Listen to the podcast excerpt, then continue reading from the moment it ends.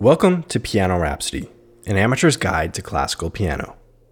This is a podcast where you follow the musical journey of an amateur piano player who's striving to play advanced level works one day, specifically Gershwin's Rhapsody in Blue, which is where the podcast gets its name. Every week, we break down one of the pieces that I encounter along the road to this goal, ranging from the 18th century all the way up to modern day. We'll explore the history surrounding the work, examine the music within, and hopefully we all walk away a little more informed and appreciative of classical music. This is episode 25.2, the second episode of a series where we are learning a bit more about the life, music, and influence of Romantic era Norwegian composer Edvard Grieg. One of Grieg's major contributions to the piano were a collection of 66 short works that he titled his lyric pieces. We heard an example from this collection during the last episode, and this time we're going to check out two more. But first, let's pick up where we left off, with the young Edvard getting accepted into the Leipzig Conservatory, with a bit of help from a famous family member. The Leipzig Conservatory was the finest music school in Germany, and it had some of the most famous teachers throughout Europe. Grieg arrived bright eyed and bushy tailed, like a squirrel with big dreams. This ambition didn't translate well to academic success, however. He was a young and lazy student who did not gel with the competitive, conservative environment at the conservatory. He wrote that he left Leipzig just as ignorant as he entered it, but he had the self awareness to blame himself for his experience in this piece of harsh self criticism. I was a dreamer without any talent for the battle of life. I was awkward, sluggish, unattractive, and quite unteachable. I myself had no idea of what I wanted. Despite this negative self evaluation, he ended up graduating from the conservatory with the reputation as an outstanding pianist with a significant musical talent. After school, he immediately returned back home to Norway and he gave a public concert, including some of his own compositions. The local newspapers predicted a bright future for the 19 year old composer, and they found hope in their young, budding cultural icon. Even though Grieg had a warm welcome back home, the Norwegian government had no money for him to continue his studies. So he moved to Copenhagen in Denmark, where he had some family friends Copenhagen was a snug fit for Grieg, as it was also a home away from home for many of Norway's intellectual and artistic elite. Here he encountered 22 year old Norwegian composer Rikard Nordraak, the man who composed Norway's national anthem. Grieg described it as one of the most beautiful and original to be found in any country. Nordraak, however, was not quite as impressed with Grieg. He thought he was trying too hard to be original, and wished he would just relax. Grieg took this criticism to heart, and he started writing music in the vein of Norwegian folk melodies and dances. Music that channeled the traditional instrument of Norway, the hardanger fiddle, and wasn't afraid to buck the Germanic melodic principles that were drilled into him at the conservatory. Along with his friend Nordraak, Grieg started a music society in Copenhagen to promote Scandinavian music. They planned on touring Europe during the winter, but tragedy struck. Nordraak developed tuberculosis and died. Grieg, grief stricken, lamented that it was the saddest news that could strike me. Nordraak is dead. He, my only friend, my only great hope, for our Norwegian art. And I do not have a single person here who can truly understand my sorrow. He immediately put grief to the page and wrote one of his most poignant works, The Funeral March, for Rikard Nordraak.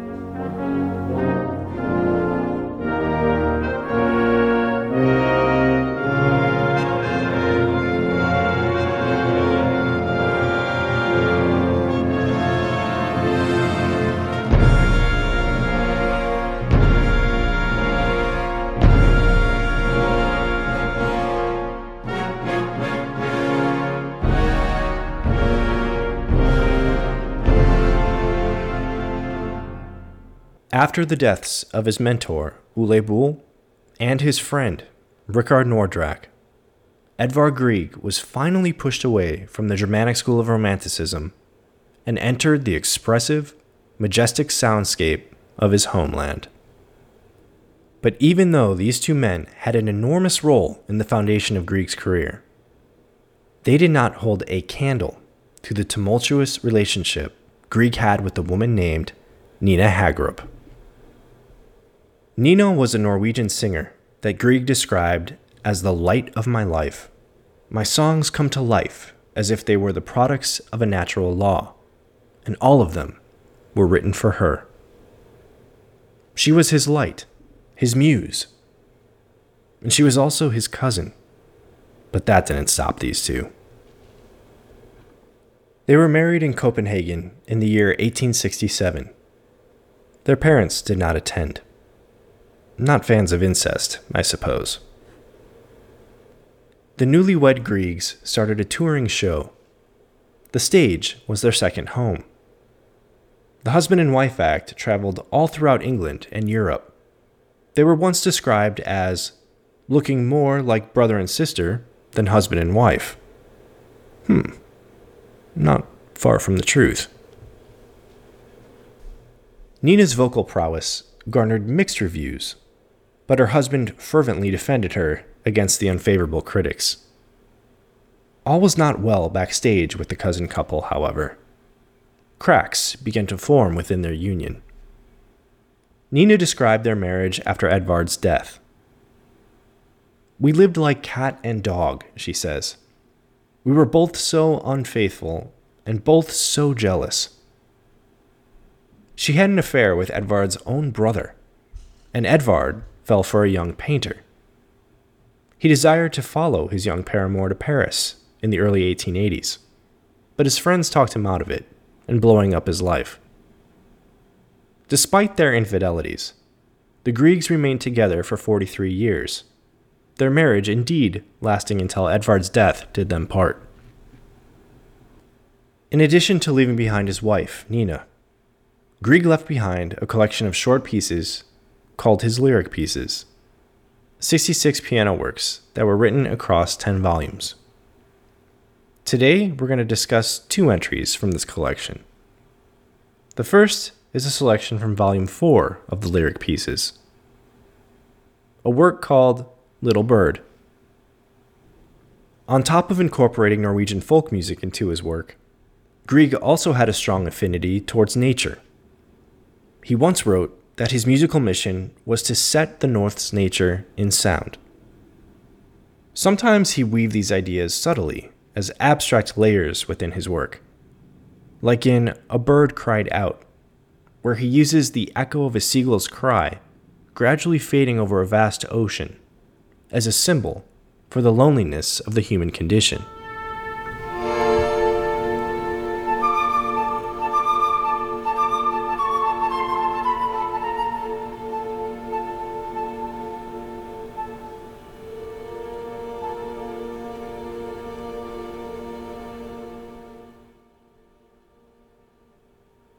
But in the work we're going to hear today, Little Bird, it's less existential and more of a concrete example. From the opening moments in this piece to the end, it's essentially mimicry of bird noises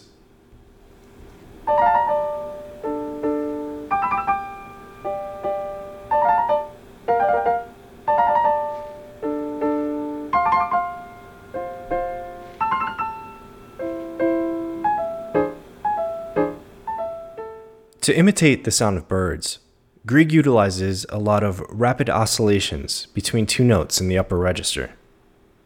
This short piece doesn't really deviate from this formula, as it depicts a small audio snapshot of the Norwegian landscape. This is Little Bird, from Volume 4 of Grieg's Lyric Pieces, Opus 43, Number 4.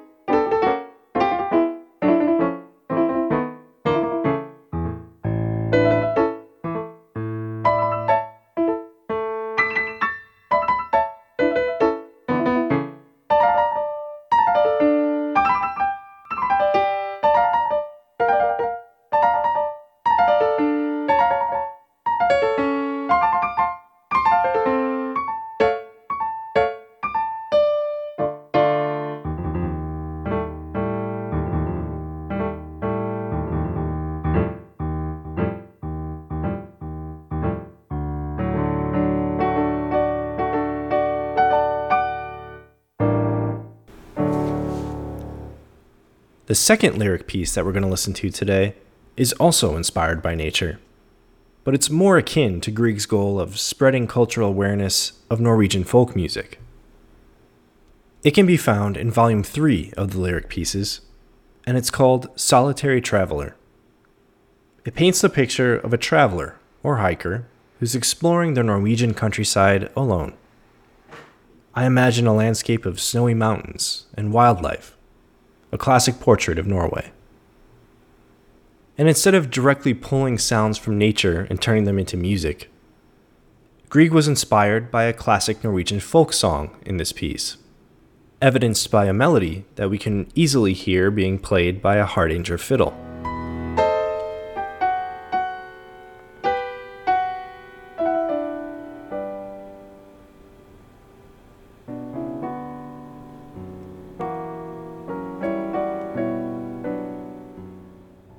So here's another example of a Norwegian soundscape. This is Solitary Traveler from Volume 3 of Grieg's Lyric Pieces, Opus 43, number 2.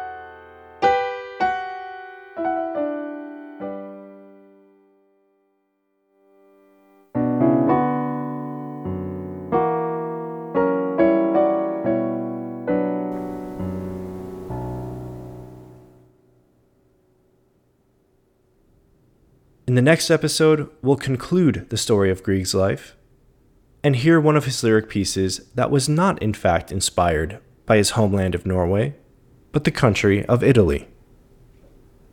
Talk to you then. You can find the standalone recording of the piece we discussed today directly in the podcast feed. Check out Piano Rhapsody on SoundCloud for all the tracks that are on this podcast and more. You can find me on Twitter at Piano Rhapsody or email me at pianorhapsodypodcast at gmail.com. If you haven't already, the best way to support the podcast is to hit the subscribe button on your podcatcher and consider rating or reviewing. It's the easiest way to never miss a new episode, and it helps the podcast gain more visibility. Thank you, as always, for your time and your ears. And remember, the piano keys are black and white, but they sound like a million colors in your mind.